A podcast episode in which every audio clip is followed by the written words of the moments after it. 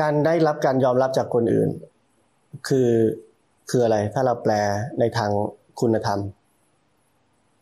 คือสรรเสริญ เพราะฉะนั้นเราพึ่งพิงสรรเสริญ เราพึ่งพิงความปลอดภัย ถ้าเราพึ่งพิง สิ่งสิ่งนั้นเราต้องทุกข์ทุกข์กับการต้องการสิ่งสิ่งนั้นอย่างถึงที่สุด นับครั้งไม่ถ้วน จนหัวใจนี้มันเข็ดกับการที่ต้องการสิ่งสิ่งนั้น มันรู้ว่านี่คือเหตุแห่งทุกข์ การต้องการคำชมจากคนอื่น นั่นหมายถึงการยอมรับ การต้องการคำสรรเสริญจากคนอื่นนั่นคือหมายถึงการยอมรับ การเป็นที่ยอมรับของคนอื่น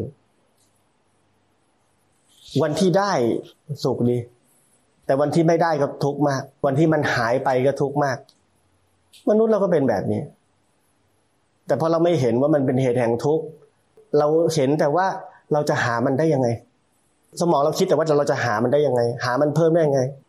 คือสมองเรายิ่งฉลาดเท่าไหร่เราก็หาวิธีเสพได้เท่ามากเท่านั้น เราไม่เคยเห็นว่ามันเป็นเหตุแห่งทุกข์แต่การแจ่มแจ้งคือเห็นว่านี่คือเหตุแห่งทุกข์เห็นว่าการแสวงหานี่ก็เป็นทุกข์เหมือนกันมันเหนื่อย แล้วแสวงหาได้บ้างไม่ได้บ้างเหมือนไปตกปลาได้บ้างไม่ได้บ้าง ได้ก็โอเค ไม่ได้ก็เป็นทุกข์อีก แล้วเห็นอีกว่าได้เท่าไหร่ก็ไม่พอ ไอคนนี้ชมเราละไอคนนี้ยังไม่ชมเลย เดี๋ยวไปจัดการมันก่อนเดี๋ยวไอคนนี้ยังไม่ชมไอนี้ได้ละไม่ไม่หมด ไม่หมดสักที คือต้องเห็นละเอียดอย่างนี้ เห็นทั้งหน้าเห็นทั้งหลัง เห็นทั้งหมด เราถึงจะรู้ว่าทั้งหมดนี้มันคืออะไร มันทำงานยังไง แล้วพอเราเห็นหมดนี้เราก็มันก็ไม่ไม่ไม่ไม่เอาแล้วเลิกแต่ผมบอกว่าคำสรรเสริญเป็นคำดีไหมดี แต่ในทุกการเสพจะต้องมีปัญญาที่ผมบอก และปัญญานี้เกิดขึ้นจากการเห็นทั้งหมดนี้ก่อน ที่ผมบอกว่าถ้าชีวิตยังไม่เป็นแสงสว่างอย่าเพิ่งซ่าไปในความมืด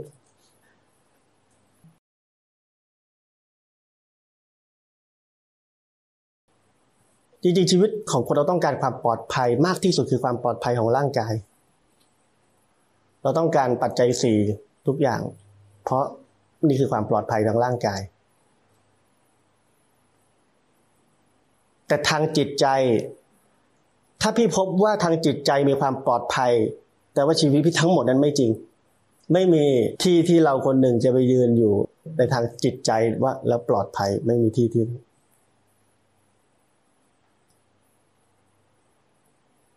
ทุกอย่างในโลกเปลี่ยนแปลง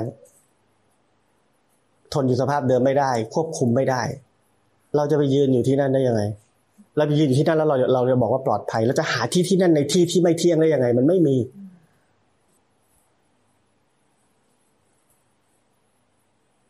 แล้วเวลาฟังหลวงพ่อสุเมโทพูดว่า ท่านจะบอกว่าให้เราอยู่ใน pure awareness เนี่ยเราแปลเนี่ย ให้เราอยู่ พักอยู่ใน pure awareness หรือว่าธาตุรู้หรือธรรมชาติรู้ที่บริสุทธิ์เลย นี่เป็นแค่คำพูด เราฟังแล้วเราอาจจะรู้สึกว่าเฮ้ยถ้าเราอยู่ที่นั่นได้มันจะปลอดภัย แต่ผมบอกว่าไม่มีที่นั่นเหมือนกัน ไม่มีที่ที่ปลอดภัย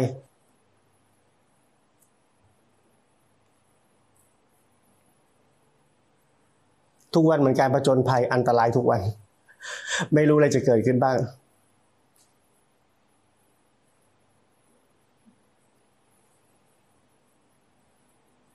เพราะนั้นการปฏิบัติธรรมจึงไม่ใช่การหาที่ที่ปลอดภัยอยู่ทางใจ แต่เป็นแค่ความสามารถของจิตใจที่พร้อม จะเป็นปัจจุบันอย่างที่สุดกับสิ่งที่เกิดขึ้นในขณะนี้แค่นั้น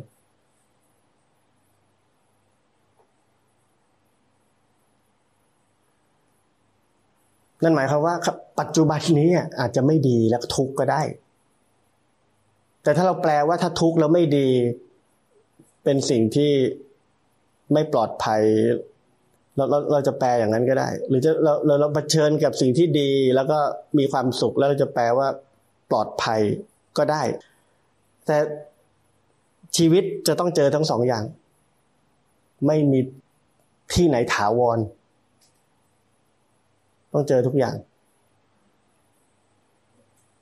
ชีวิตที่มีความสามารถในการจะเจอทุกอย่างได้นะ ถ้าแปลก็คือความปลอดภัย แต่ถ้าเป็นเราอยู่ที่นั่น เราจะไม่มีวันรู้สึกปลอดภัย เป็นแค่ชีวิตเฉยๆเคยไหมผมผมพูดว่าเราพักอยู่ใน pure awareness ไอ้นี่มันมีเรา เราฟังแล้วมันมีเราอยู่ แล้วถ้าเราแปลคำพูดนี้แล้วเราทำตามนั้นจริง ๆ นั่นยังไม่ใช่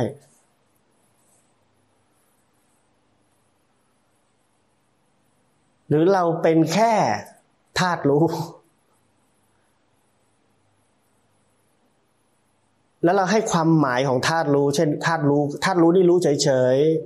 ๆ เห็นแต่ไม่เป็น ไม่มีเรา แล้วในชีวิตประจำวันของเรา เรากระทบกระเทือนแล้วเราก็กระทบแล้วเราก็เออเห็นเฉยๆไม่รู้สึก อันนี้ไม่เข้าไปเป็น อันนี้เราอยู่ในธาตุรู้ เราเป็นธาตุรู้แล้วนี่ก็พังเหมือนกัน ที่ผมบอกวันก่อนว่า ผู้ที่ไม่ลงเหลือสัจธรรมคือผู้ที่สมควรประกาศธรรม คือหมายความว่าชีวิตทั้งชีวิตนี้ไร้ซึ่งความหมาย ในการ identify ตัวเองว่าเราคือใคร เราคืออะไร เราคือธาตุรู้ ผมเป็นธาตุรู้ ถ้าเรายังเป็นแบบนั้นอยู่เราลำบาก ฟังดูเหมือนเราเป็นคนในโลกที่เรา เอ๊ะสรุปว่า กูทำอะไรก็ได้ใช่ไหมไม่ต้องตัดสินอะไรไม่ต้องอะไรไม่ต้องอะไร แต่ไปดูจริง ๆ สมัยเราอยู่ในโลก เราไม่มีความแจ่มแจ้งอะไรเลย สิ่งที่เราไม่มีคือความแจ่มแจ้ง เรามีทุกอย่างยกเว้นความแจ่มแจ้ง พูดได้หลายความหมาย เช่น ความหมายที่ผมบอกว่า เดิมเห็นภูเขาเป็นภูเขา หลังจากนั้นภูเขาไม่ใช่ภูเขา หลังจากนั้นภูเขาเป็นภูเขาเพราะฉะ นั้นทั้งหมดนี้ทั้งหมดนี้ เกิดขึ้นจากคนคนหนึ่งแจมแจ้งทั้งชีวิตนี้ ทุกที่อยู่ของเรา ที่เราจะไปถึง ทุกจุดจบที่เรา เชื่อว่าเราจะไปถึงที่นั่น แจมแจ้งทุกจุดจบที่ความคิดคิดออกมา แล้วคนพบว่าทุกจุดจบนั้นไม่ใช่ นั่นถึงจะเป็นจุดจบ ถ้าทุกจุดจบนั้นไม่ใช่ เราบอกว่าชีวิตที่รู้แจ้งเป็นชีวิตที่อยู่เหนือการตัดสินแบ่งแยกของคู่ทั้งหลาย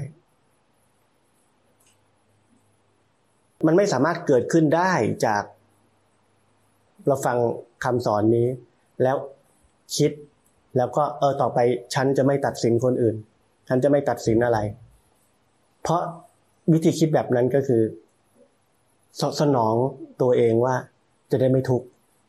พราะตัดสินคนอื่นแล้วเป็นทุกข์อันนี้เป็นระดับความคิดเราเรานำทฤษฎีมาใช้ต่อชีวิตเฉยๆ